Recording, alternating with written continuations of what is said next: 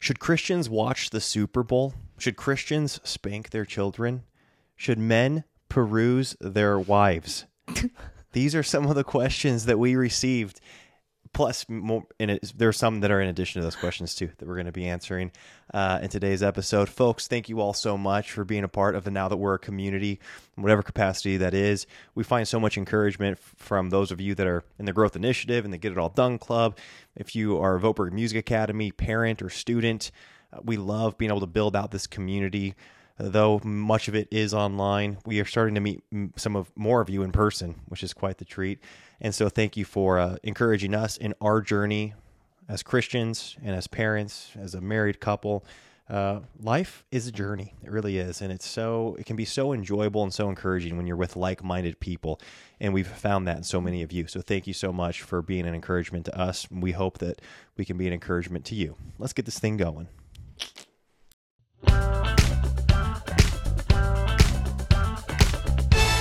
The Now That We're a Family podcast. So, before we start today's episode, I just have to tell you guys about the Get It All Done Clubhouse. We have a lot of new things happening in 2024 across all of our communities, but one of those is that in the Clubhouse, you currently have access to all the old content that has been there. There's over 60 videos, but something we're doing that's really fun is I'm releasing two new mini series that we're working through in the Get It All Done Clubhouse, which is our community um, monthly. And so those are open for the month and then they close and we move on to the next two. And so we're all on the same track and that's been really, really enjoyable. Our first two in January were on your foundational threshold and how to not drown when things get harder in your life. So you have your you know, basic level of living, and then all of a sudden something shifts, like you get pregnant, or you're going through postpartum, or you have a job change or a move, and all of a sudden you sink. How do we avoid that? How do we keep functioning at a high level when those things happen, but still have the have the freedom to ease up on ourselves and make our loads lighter? So that mini course, it was so popular that mini series I'm keeping it open for February. So if you join us in February, you're able to still see the foundational threshold in the mini series. You're also able to go through, I closed out the foundational pantry, we're done with that.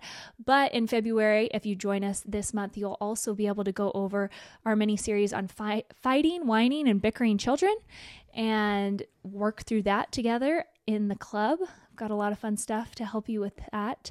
And let's see what's the other one. Oh, the other one we're going through is creating your external brain. I find that I need to keep everything. I have a digital external brain and a physical external brain. And this month we are going through the digital one. Next month we will be going through the physical one. So, anyways, come join us at the Get It All Done Club and join us in the clubhouse. Sorry, that was a really long, really long spiel, Well, but it's I just okay. want to let people know because they close. Then we move on to the next thing. Well, how about this, Katie? We'll just jump into the Q and A because I have a question that's kind of. Re- I mean, it could be relevant to everything you just talked about. Okay, perfect. Let's go. Yeah, this question, this listener asks this question: Okay. How do you avoid keeping score in marriage when you are both feeling perpetually burnt out? Oh, that's a good question. It is. There's a couple. I mean, do you want to answer it? No, you go ahead. No, I, yeah, I, I'm the one that asked you. I ans- I I asked it so that I didn't have to answer. Well, I think that the first thing that comes to mind is it's really hard. Even the most well meaning spouses can fall into the trap of keeping score when you're both burnt out. When you're just wiped, it's really hard to have a lot of grace for the other person. Now, are we called to that as Christians? Do the most mature marriages still go beyond that breaking point and loving their spouse? Yes, but it's very hard to do. And so, something that Elisha and I have done, at least I would say to this, is um, give each other time to um, refresh and recharge and renew.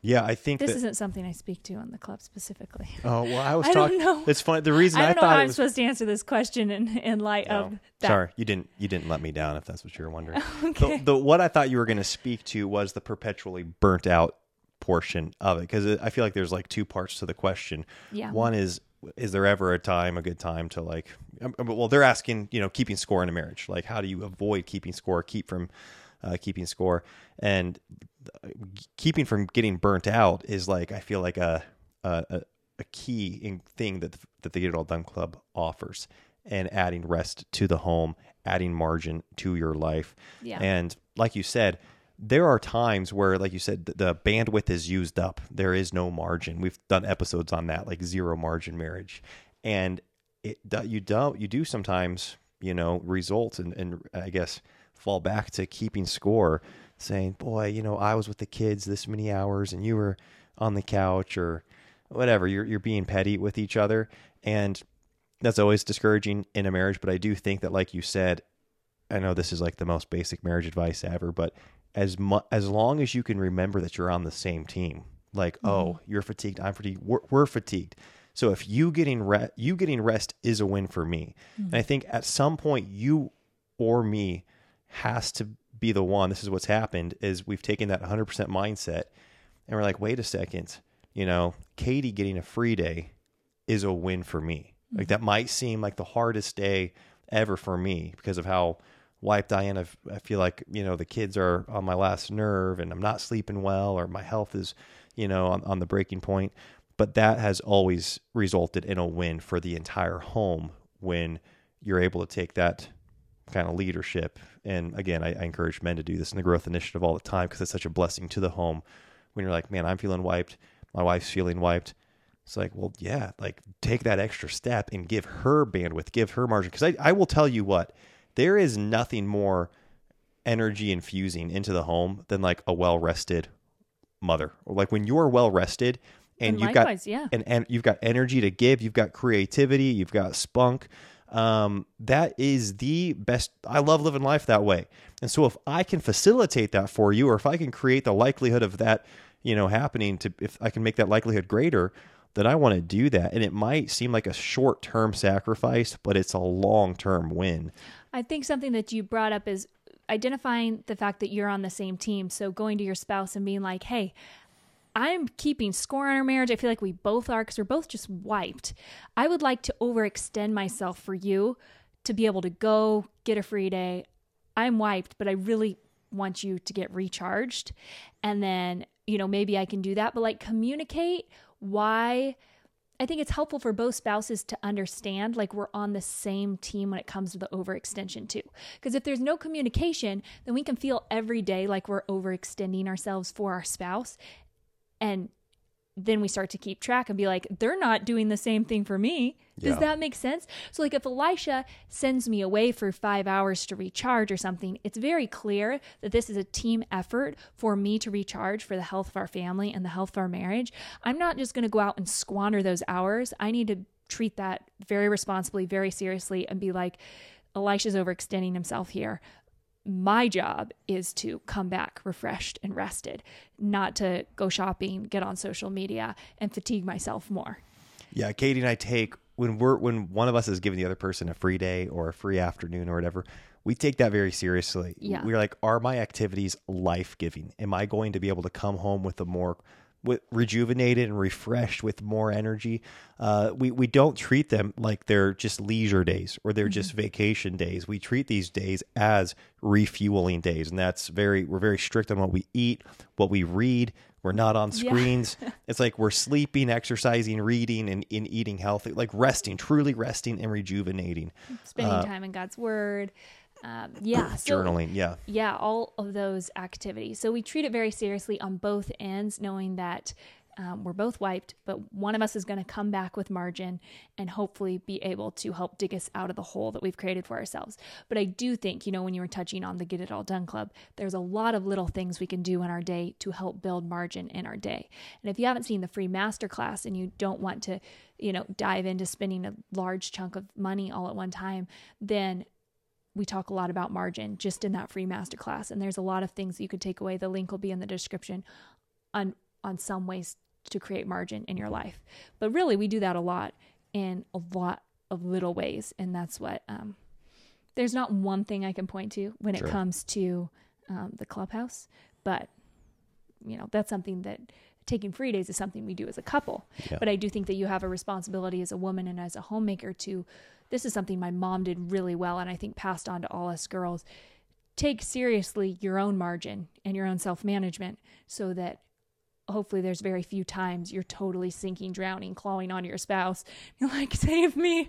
I'm drowning because it's very hard for him to support both of you. And obviously there's seasons for that when one spouse will do that to the other. But if you've ever tried to swim with someone else holding on to you, it's often you both end up drowning. So Yes. We want to avoid those crises if at all possible. Not to say that they don't happen sometimes. Yeah, but what is crazy about just seasons of fatigue or burnout, when you are in those seasons, the thing you feel like you want to do the most is usually not life giving. It is usually the that's what's so bizarre. There's like I just need to lay on the couch. I want to watch something. I want to unwind, unplug, whatever terminology you want to use. I just want to you know do Uber Eats or whatever. Like you you start going to all the things that that you think are going to give you rest or give you more inspiration, motivation, and it's the opposite. And so there is this element of like making a choice to like, you know, close the computer or turn the TV off and pick up a book and, you know, sit with your child and look them in the mm-hmm. eye. It's it's bizarre how like when when your kids and when it's like they're on your last nerve, what you actually need to do is sit down with them, you know, get on their Yeah, level, Exactly. read a book with them, not just send them away, push them, push them, push them away. It's like you need to go to them, get, get on their level. Yeah. Yeah, something my grandma always brought up was that verse where it mentions, I will labor into rest. Mm. And I honestly don't know the context of that verse, but it's always stuck out to me. She pointed out sometimes it's labor to rest. We have to take the first hard decision, but then our our brain and our body thrives better on those healthier decisions and we're able to rest more. So anyways, Well, sometimes that can be hard. That was cool. It was cool too. Just this last week, I just thought of this uh, Yeah. in the growth initiative when we were going through our wins. I think there was four different guys whose whose win for the week was getting their wife either a free day or a free afternoon to recharge, and they got to speak from personal experience of like, wow, we're how come I didn't think of this before? You know, like the the benefit that this that I'm now reaping because of this. Our home is now so much more vibrant. So there is something too when you view that 100% like we are one, and if the other person gets charged up. And sorry, I'm going to use one more story No, before I we move on that's good. I think this is a really big a big thing. stuff that I've done poorly when I've felt fatigued or wiped out is I've not communicated it. And I've assumed that Katie's fatigued and wiped out too. And I will go, uh, this happened pretty recently. I was like taking the kids far more than you wanted me to or that I needed to.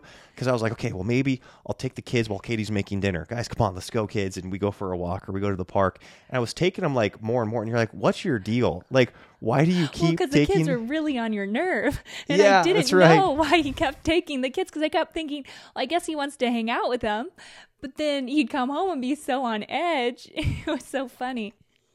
And I think just having that con- the conversation that stemmed from that was really helpful. Like you wanted me to take the kids more. I thought that if you would have gotten rest, then I would have had rest. So I was like, okay, I want Katie to have a break this evening. I'm going to take the Yes. kids. And you weren't asking for it. You didn't need it. You're like, I'm feeling great. Like what? Yeah. Like I love life right now. I'm got plenty of bandwidth, and I didn't know just how to ask. Like, hey, is there? Eh, where are you at bandwidth wise? Is there is there a way that I could you know take a morning and go, whatever, think and pray or and plan? or yeah. a weekend day Mm-hmm. or whatever it was. Because yeah, I mean, I had a lot of dinners that evening where I was just making dinner by myself with Lionel in the house, thinking Elisha was getting all this special time Oh, with it the was. kids. I always love hanging out with the kids. I know, I but had- sometimes it's exhausting on top of an already long day.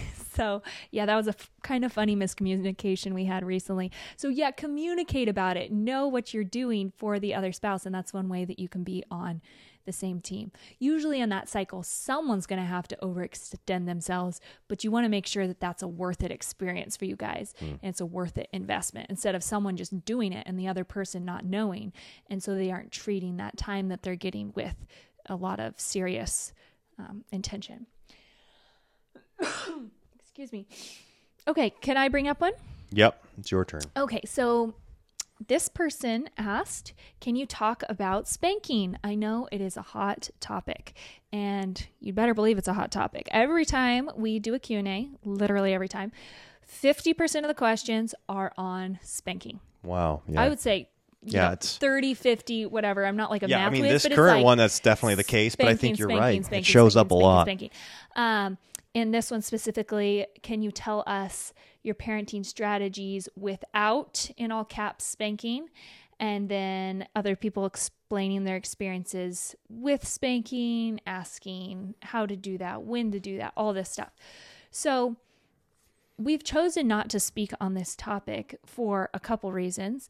Um, one, yeah, it is a hot topic, but two, I would really encourage you to go seek out in person counsel for disciplining your children.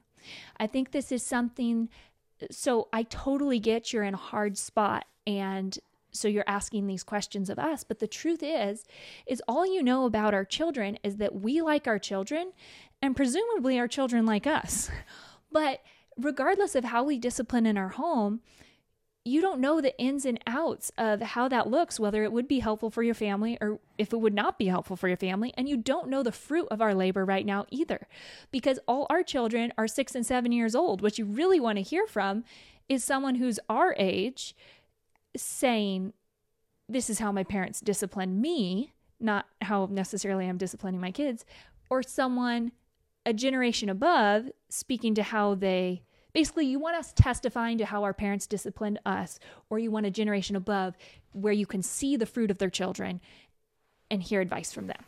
Yeah, in addition to people not being able to see our kids on a regular basis, not really know what the like people know we have a blast with our kids. We love them. They are a kick in the pants to us. We love our home. It's restful. Our children are obedient. They're sweet. I love the fruit of our labor thus far. We're mm-hmm. early in the game. Like we're just yeah. getting we're just getting started. Um, but then in addition to people not knowing the ins and outs of our home dynamic, we have no clue what your children are like, what your yeah. dynamics like, what your home situation is like. And I think that's the power. All of our most tangible parenting advice that we've received has been from people seeing a scenario and saying, "Hey, this is how you need to handle that."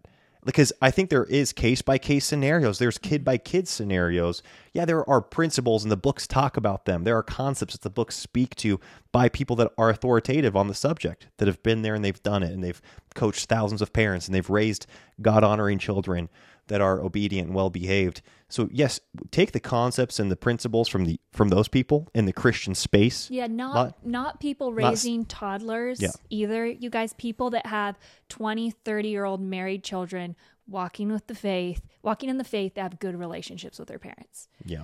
And um, so so anyways, I know it's way obviously way easier said than done finding mentors in person, but that's what you should do. Like it's hard to do that, but that's why most parents don't like parenting is because it's hard to get good coaching for parenting. You have to go out and find it. You have to find uh, older people in your church, the the women to mentor the mothers, the men to mentor the the fathers, and um, yeah, of course, we are extremely. Uh, we have so much luxury in our. I mean, in and having parents that we look to. Mm-hmm. I mean, weekly on this topic because of how mm-hmm. dynamic parenting is and ever changing, and kids are entering new stages. I'm asking my questions, my, my parents' questions um, on a weekly basis. I know you talk to your parents a lot about it too. And then in addition to that, just like aunts and uncles and family that will will will talk to us in loving ways. I mean, just like aunts, you know, at family reunions, bringing a kid to us, being like, "Hey, we saw your, you know, your kid did this. Yeah, like this is, wasn't okay." I think you should do, you know, like basically coaching yeah, us. Yeah. And it was One from somebody that saw we how I was disciplining my toddler and was like, I think you need to be a lot stricter with him. Yeah. He is he's really acting up right now and you aren't being strict enough with him. And so that was really awesome advice. And I took that to heart. I was like, you're right. And um, yeah, she had older children that I admired. And I really think when, like, we need to be in fellowship with older people. And if we don't have anyone we can look to, then we need to change churches. Mm. Or like like if you're in a body of believers where you can't go to a single older person that you respect and you know and ask them for advice, then we aren't in a healthy community because we need to be able to learn from these people in person. And I think really the downfall, the fallout, you know, when you listen to our gentle parenting episode, the fallout of what we're seeing with all these parents giving parenting advice at our ages on TikTok and Instagram and all this stuff is it is not tried and true. And a lot of it is an attention grab.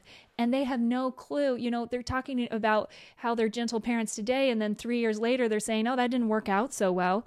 Um, and obviously if you listen to our parent our gentle parenting episode you know that being a gentle parent is good but aligning with that philosophy can be very unhelpful with parenting. So, anyways, I just really would encourage you to seek out older people in person so you can bring them like you said, your child on a case by case basis. And don't just go to one couple potentially, go to a couple couples Yeah. and see what they say and kind of compare advice because different people are going to have different you know ways that they did it in their home and then you're going to kind of be able to track the common threads and see what works for you and for your family and um, i would also say go with an open heart and an open mind if you already are closed to certain forms of discipline or you already think it's a terrible idea then just do what you think you want to do you know what i'm saying like don't Like, why are you trying to yeah, learn? like, why are you trying to learn? Like some of the questions we get here, I'm just like, you already have your opinion on all this stuff, so just why are you asking? You know, go with an open heart and mind if you genuinely don't feel like your parenting is as good as it can be and you're open to ideas and open to input from other godly Christian um, parents. And I and I will also say this: if you go in guns a blazing with your preconceived notions as to what is appropriate and what is not appropriate, then they're going to be really gun shy and not necessarily give you honest advice. And I see this a lot with older parents that I have the privilege of being in the room with. They don't admit to how they actually parented their children. They say kind of what you want to hear because they don't want to get stabbed by some upset millennial who says that all forms of this par- parenting this way was abusive or something like that. You know, so just don't go in expecting to call some parent abusive or they aren't going to be honest with you. All right, like, They're just loving the parents. and- So just hands off, have an open heart, have an open mind. You can disagree with their advice, but get what they honestly did with their children and come to them telling them, I, I genuinely want to know. I Mm-hmm. genuinely want to learn. Um, this doesn't have to be politically correct. Mm-hmm. Um, yeah. You know, it's crazy because you and I have spent the most time in churches in on the West Coast. Okay, so Washington, Oregon, California, now Idaho. North Idaho is like a mini Bible belt. There's um, so many amazing Bible believing conservative churches that, like, I'm just bl- blown away with how the quality is here. But then when we are in Bend and when, when we go back and visit Bend, it's like, oh, there are awesome churches here in my hometown on the West Coast. There are amazing churches. My family played at probably over a thousand churches as a family band, not just on the West Coast, but in the middle states and, and on the East Coast. And you find you get to talk to older people, people that love the Lord and that know His word and that are obedient to it and submitted to it.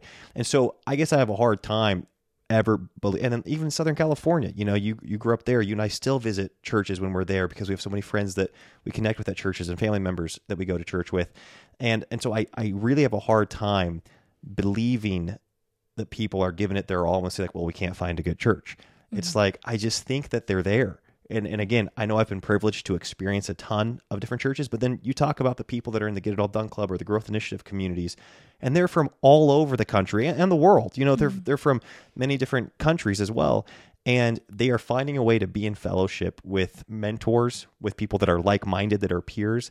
And so yes it takes effort. Like it, mm-hmm. it, it you might have to visit 30 churches but do it. Like visit mm-hmm. 30 churches and then keep visiting them after that if if mm-hmm. you aren't able to find an older woman to mentor you know you if you're a woman or an older man to mentor you um if you if you are And sometimes you father. can go out your go outside of your local assembly too and meet with the church at large um, through different women's groups or different things like that. yeah it's just meeting one-on-one that's a with- good for point Christians. So sometimes if you really love your local body but aren't finding that kind of support there, you there are things outside of that.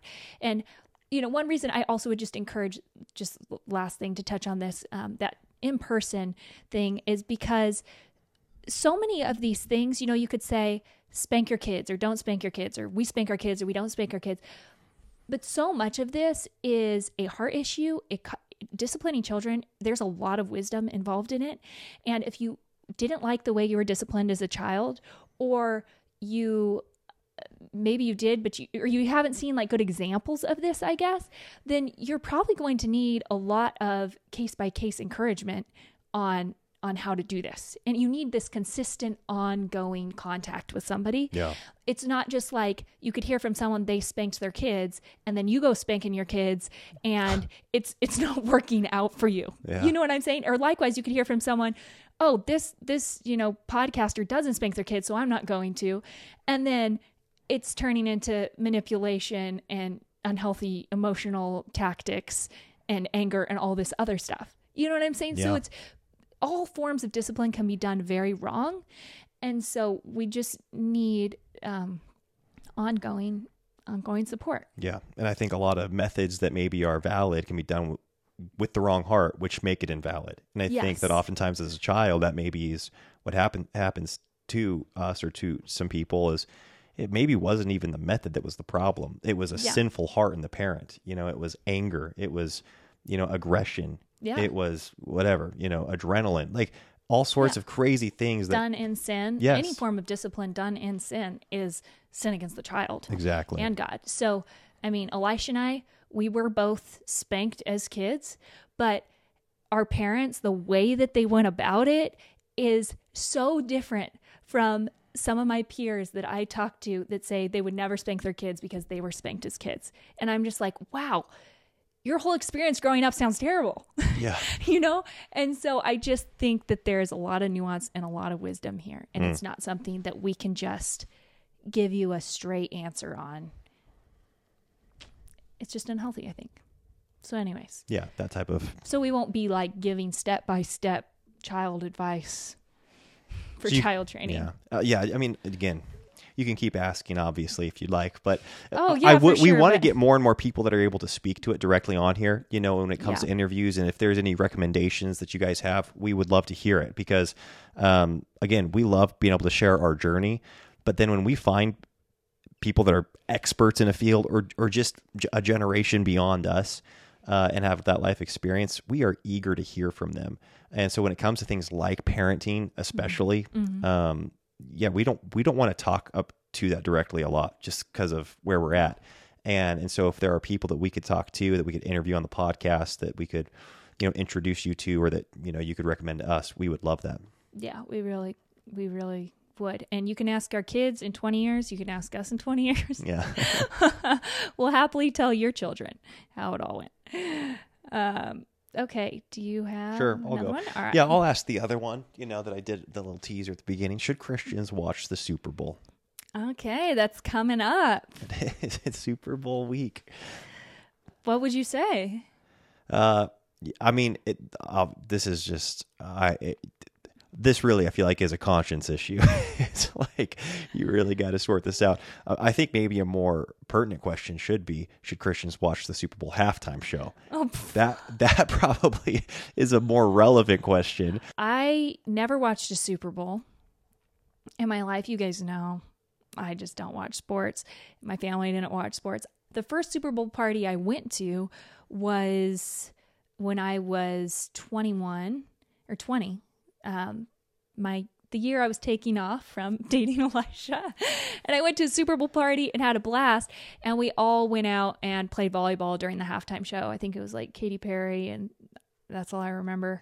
Um, someone else, and I really, res- I really respected all the people that left and played. Obviously, some people stayed inside and watched it, and And I think that is an unfortunate part about the Super Bowl because I actually enjoy football games. I've said that before, and Yeah, I yeah, enjoy and the a playoffs party. a lot up until the through the AFC Championship and the NFC Championship. I have a great time, but I haven't watched the Super Bowl in years.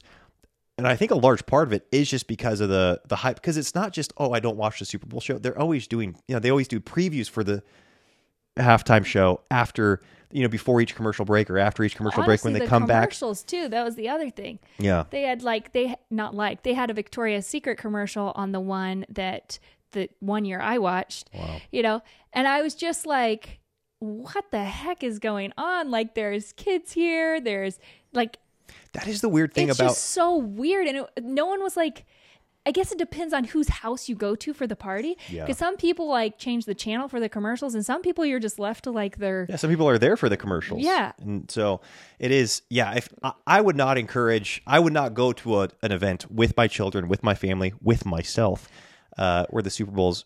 If I don't have control. Like if I don't have the remote, We've gone to a I, couple parties after the halftime show. We You're show up for the second half. Your good memory. We're like, we will be here to hear about the deflated footballs or Yeah. whatever.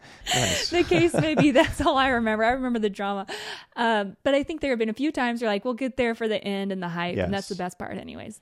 Um, I wouldn't judge anyone going to a Super Bowl party at Yeah, all. yeah, like, I, like, I never kids- have, but it's just not something that we go to as a family. that is kind of the crazy thing with commercials in general anymore is because sports is still is like one of the last things that people watch like live you know mm-hmm. and where you you- and that's one of the last things that we like don't have that control over what's taking place on the commercials i feel like most streaming services you can really you know filter stuff out you can skip scenes you can skip the ads or you can pay more to not see any ads uh, and yet live sports still it's just kind of like well what do they want to what do they want to show me Yeah, you it's just you're you're there for it. So, anyways, I know it's a great social thing. It's, but I don't know. For our family, we just feel like we've got we're raising a lot of little boys right now. You guys mentioned that we do have a daughter. We do have a precious, beautiful daughter, and um, we would like to bring her up more, but she just doesn't cause any trouble. So you know, what's there to talk about? um so anyways we're raising obviously a daughter and sons and it's just not something we feel is is healthy for our kids at this point um but yeah i mean if if we've got invited to some super bowl parties and we'll show up and and cheer Yeah, we'll show up for the fourth quarter. yeah um that's about all i can handle too so that's part of it okay um, okay, actually, speaking of our daughter Lucy, we did get a question, and we got two of them, so I thought it was worth answering. This woman says, "Advice for wanting to wear makeup but not wanting to influence my two-year-old daughter poorly." And this other question that goes along with it is Katie, how did your mother instill in you and your sisters that true beauty is not about appearance? How do you plan to teach your own daughter about modesty, makeup, etc.? Mm-hmm. So we did a whole episode on modesty. That'll be linked below because I don't know what episode that is. You could check it out. In regards to makeup, I do think my mom did a very, very good job of navigating that line between 90% of the time being put together. And I saw that as a gift to our family and her choosing to respect us um, because she didn't get just dressed up when she went to church or when people were coming over for dinner or she was running errands. She got dressed every single day as a habit.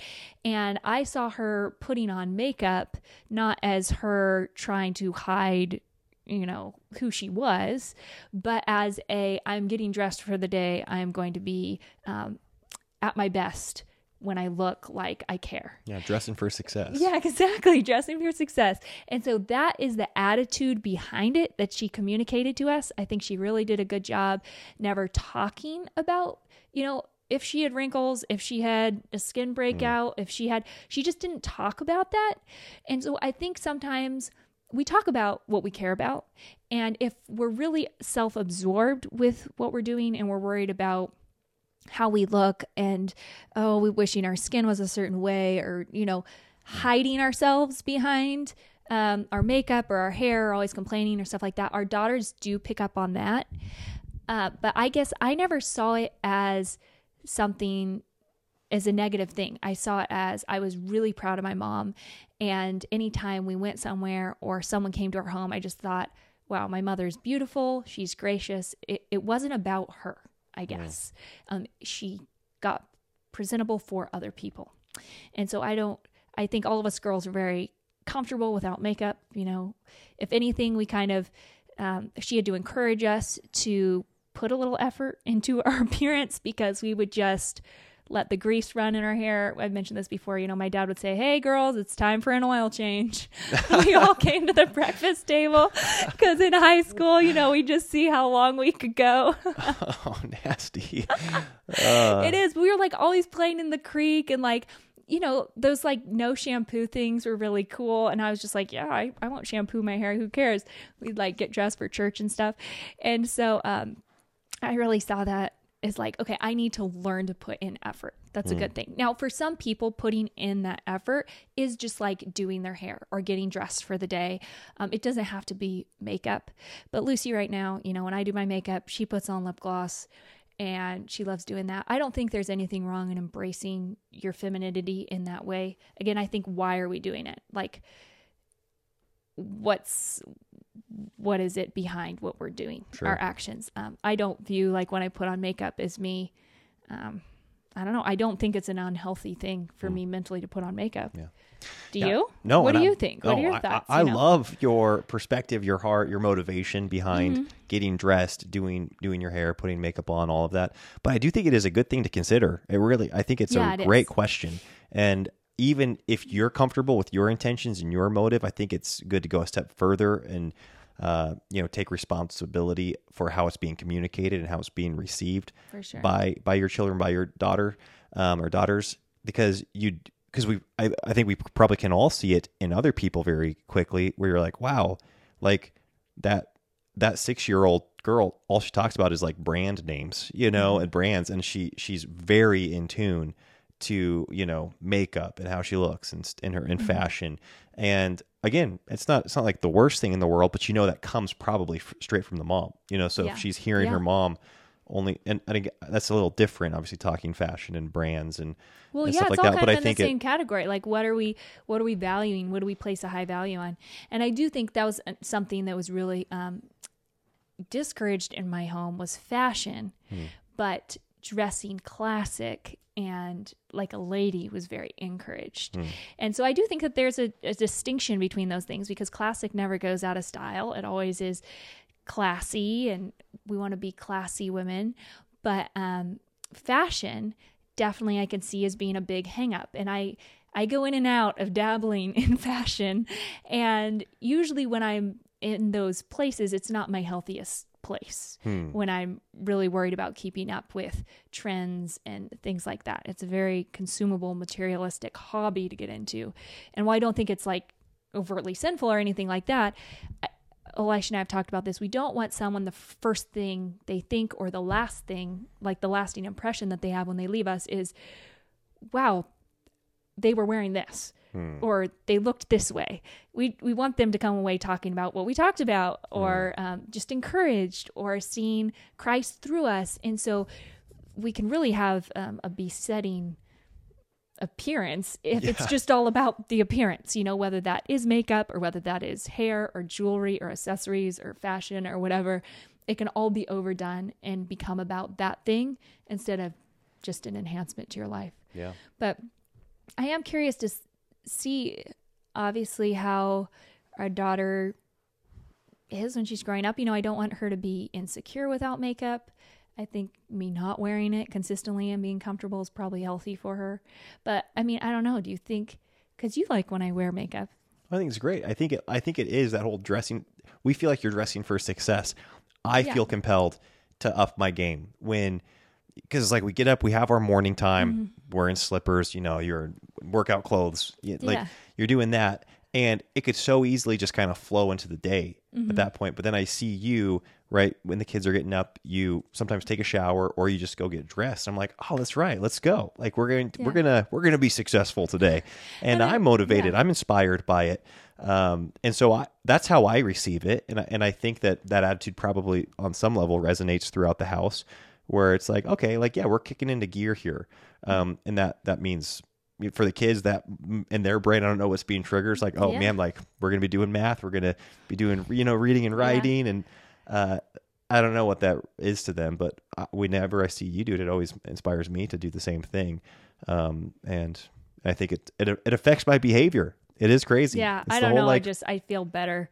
But I mean, there's definitely multiple days a week where it's just like I get up, the day starts. It just is what it is. Mm-hmm. Um, but for whatever reason, I see that as being a downside on my part, not like an upside of what I'm presenting to my children. oh, sure. Does that make sense? I don't feel like those are my days when I present the best for the children. Right. It's more like, yeah, well, it happens. You know, I'm almost just hustling all day, and so Yeah. it is what it is. Yeah. But I don't know. I definitely don't want um, my daughter to feel obviously like she needs anything to be beautiful. I do think, honestly, a lot of this has to do with the fathers. My father was so affirming of my mom and telling she was beautiful in any situation. and so good at affirming all of us girls, regardless of how we looked for the day, you know, minus the greasy hair, uh, was just so encouraging and telling us we were beautiful any time of the day, regardless of how we looked, if we had a breakout, whatever. And I always felt so secure in his love and in his affirmation. And I think that that can be very affirming for a daughter. I think we think of this conversation as a mother daughter situation, and, and, surely what the mother values, the daughter will value in most cases, like you said. But I do think a lot of the insecurity or the reasons that women might want to hide or change an aspect of their body is more stemming from masculine um, that masculine attention, mm. not getting it as a child, not feeling it from their husband, not understanding that it's between us and Christ and seeing ourselves how he views us. Um, but it's usually a masculine root. Yeah. I mean, that's sobering, but it's also inspiring to hear that that was your experience growing up because I, yeah. I do think it's very, and I, and I, I don't, I want to take that seriously. It's like, wait a second, that is my job. I want to view it like my job, not just how you feel. I want you to feel beautiful because you are. I mean, that's the thing. It's just I all I have to do is say the words that I'm thinking. Like I have to just put words to my thoughts. You do, and uh, and and hopefully you'll be encouraged by those because they are definitely positive thoughts whenever I see you. Uh, but then at the same time, make an effort with Lucy as well to, and st- you, to start. You do. You see how she she wants to show you when she's gets dressed for church or you know what I'm saying. Oh yeah. Yeah, she does. It's just is the sweetest thing. It's like she just comes to show me her dress, or she comes yeah. to show me How her ribbons. Her yeah, and it just melts my heart. Yeah, I think that's something. I think there is this thing in all women who desire to be beautiful, obviously, and I think that we can pinpoint these things as bad. You know, makeup being bad or um, different. I don't know, just different things. But honestly, all women want to do things that make them beautiful and so if you outlaw one thing usually they just just do the next you know so you say like you can't wear makeup so you tan heavily so that mm-hmm. your skin's always glowing you know what i'm saying or like you have to wear your hair a certain way so we wear louder clothes or you have to wear clothes that are just very drab and so you braid your hair and get really fancy with that like mm. i feel like women have this desire to beautify themselves in some way and i think part of that is a feminine natural desire. Yeah. It can slide Healthy, yeah. heavily into vanity, but I don't think it's unhealthy to um, let our daughter have some of those enjoyments and making herself fancier than other times. Yeah, that's good. Okay. Um, you mentioned perusing your wife. Well, yeah, maybe we should finish with that one because real quickly. okay, um, this is kind of funny one because I actually think we were joking about this, where is it? I think somebody want, wanted to ask. Yes. How do you encourage your husband to pursue yes. you? Or? How do you get your husband to pursue you? And we just had a good laugh because it's so easy to make a typo because they said how to get your husband to peruse you. And that's just fun. Like, to, it's fun to say. It's, it's fun to think about. Funny. Yeah. so thanks for the laugh.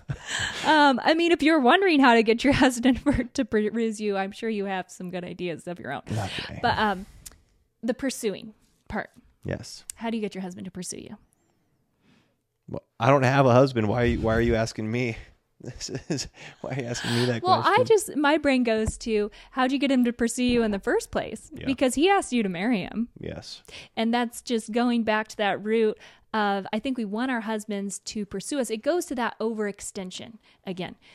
Maybe you aren't feeling loved by your husband he's not feeling loved by you and so you're stuck in this unhealthy cycle that my parents speak to in the what do they call it the vicious cycle yeah, the instead vicious of the delicious cycle yeah. they speak about this in marriage maximizer and I think that it's it requires an overextension of ourselves to change that cycle. Mm. And often we want our other the other spouse or we think we deserve the other spouse to do that first. It's not really fun for either party and it's technically unfair. But that's what marriage is is it's just having 100% responsibility for the relationship and the health of the relationship. Yeah. Again, just even asking like what's fair, what's not fair. It's like, well, you're one, you're in a covenantal bond here. You know, you're committed for life, and so do we? If that's probably not the right question to ask. It's like the, maybe a better question is like, what's the best thing I can do for the marriage, or what's some some act action I can take that is will increase the likelihood of my partner, you know, doing this or my spouse doing this. I hate using the word partner instead of spouse because like so many people Yeah. say that. It's just like the It honestly cheapens it. it does cheapen it. So forgive me anytime I say that. I need to get that out of my, my system. But anytime, yeah. So treating, uh, you asked the question, like, what did you do back in the day? At some point, you know, your spouse was really into you. But Maybe it was pre marriage, maybe it was early on in your marriage, but at some point, you could be like, they were into me. You know, they they they were all about what I had going on. And what was your attitude then? What were you doing then? You know, were you showing up you know, with uh, speaking to men, you know, like were you showing up with flowers? Were you making sure your shirt smelled good? You know, like were you putting on a fragrance? Were you double checking your hair? Um, I don't know. Like, Yeah, there's all Like- those things. There's the attitude, and I get it can be very hard when we aren't feeling emotionally connected to our spouse to kick into a flirtatious attitude or a attitude of telling them how awesome they are or making ourselves appealing to them physically or you know going the extra mile in all these ways but at some point he thought she's a catch i can't lose her mm-hmm. and that was pursuing there has been one point in our life i remember we were married for about a year or two do you remember i cried and told you i wanted you to bring me flowers do you remember I'm that sorry, I don't remember that. well that's good Uh, is it? I don't good. It wasn't a stronger moment on my part because I was just so burnt out and so fried, and I didn't feel like I had any energy to go through the long haul of making myself attractive so Elisha would want to pursue me. So I just told him, I want you to bring me flowers. So terrible. I'm sorry. Sorry you had to do that. And then I regretted doing it because he felt so bad. And then he went out and he did bring me flowers, but then we both felt kind of awkward about it because it's like that was thoughtful of him to do it. But when you tell someone to bring you flowers, it just isn't the same thing. So, I mean, it was still probably better than but it was a good conversation. yeah. And so maybe there are those times when it's just like you just are are sad and and burnt out and you don't really feel attractive. And maybe you've tried for a couple days and you don't feel like he notices. And you just go to your spouse and be like hey i want to be pursued by you. Like i want to be attractive. I want to be flirtatious. And i'm just like feeling like the burned out housewife over here that can't get you excited. And um is there you know sometimes we have to have those conversations that are just awkward and embarrassing and everyone's kind of bummed out but then over time it can make it better Yeah. Uh, Yeah. I mean, it I've is better just to have those conversations. then. Yeah. I, you know I don't elisha's written me notes and put a lot of effort into my love language and uh, you know stuff like that and so over time that romance that consistent romance has grown but again this was like right after i had our first baby Hmm. and the dating season the honeymoon season was over in those terms of we were just in a new season of life and we hadn't kicked into the deepening, richening romantic season. We were like, okay, the infatuation's gone, but then we, what's next? Yeah. You know, I think. Yeah, I mean, Sometimes I- we go through seasons like that. Yeah, yeah. You obviously don't like want to bring extra anno- annoyance and extra extra awkwardness into your marriage, but at some point, you're like, wait a second, this is lifelong. This is a covenant. We're in this forever. Maybe I should bring up this thing. Yes, You know, like this is probably worth starting this conversation and, and getting it out there, seeing kind of how this plays out. And um, I think you we you can get better at that. And, and sometimes the quicker you bring it up, the better. Yeah. You know, just kind of like if you're kind of like you get, you know, last night was kind of weird. You, this, that, what was that about? Like Mm-hmm. something felt off there. Um, Yeah, if like you the- can bring it up before you're super emotional about it, Yeah. that's really helpful. Because if you've been, if you are feeling hurt about this for a long period of time, the stakes are just a lot h- Mm-hmm. higher when you discuss this stuff.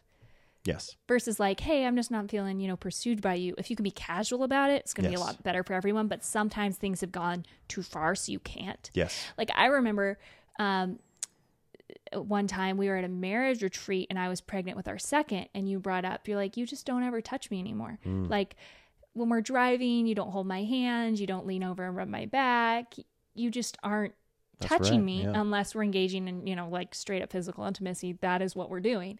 And I was just like, oh, you're right. And it was stemming from me feeling like a blimp and totally unattractive. And so I wasn't pursuing Elisha because I felt so awkward being pursued in that season.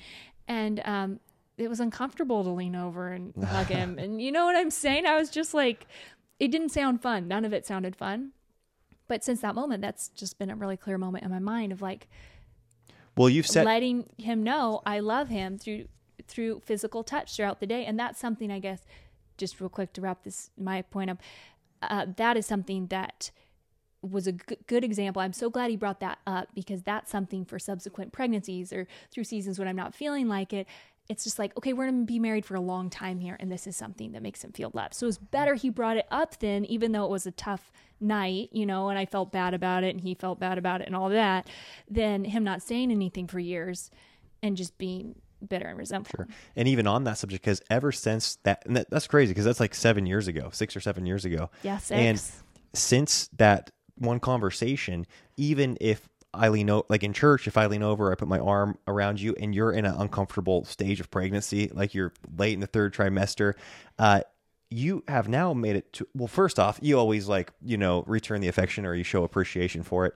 Um but now if you're like in a really uncomfortable seat you're like oh like i love you so much. I can't like that really hurts my back when i lean like that. Yeah, and you like like, in a movie or communicate it. like yes. Yeah. Yeah. you'll be like oh and i'm like oh okay. And then but you'll be like but i'd love to hold your hand you know? Yes. and so because i think those were the things that were throwing me off early on in marriage is it's just kind of like trying to snuggle or put my arm around you you're just like a you know stiff. Like, or and you're in pain i didn't that. know it you know or you're uncomfortable. Um so anyways i appreciate how much now even when you are uncomfortable or you're in pain you you just tell me you're like oh it's not that i don't want to snuggle you it's just like that you know i can't sit like that or whatever yeah, Yeah, something that's been really helpful for us in marriage in general through these ups and downs of pregnancy and comfortability and stuff like that is becoming more of the pursuer on your terms. Like we're really big fans of proactivity, you know, in in potentially sticky situations. So, like for in-laws, you know, we've talked about this with you know, if you're having a hard time keeping boundaries, then reaching out to them first so that you don't have to say no to their attempts of reaching out to you. Does that make sense? Am I, hmm. I'm making this too brief. Because what I'm trying to talk about is physical intimacy, so forget the in laws.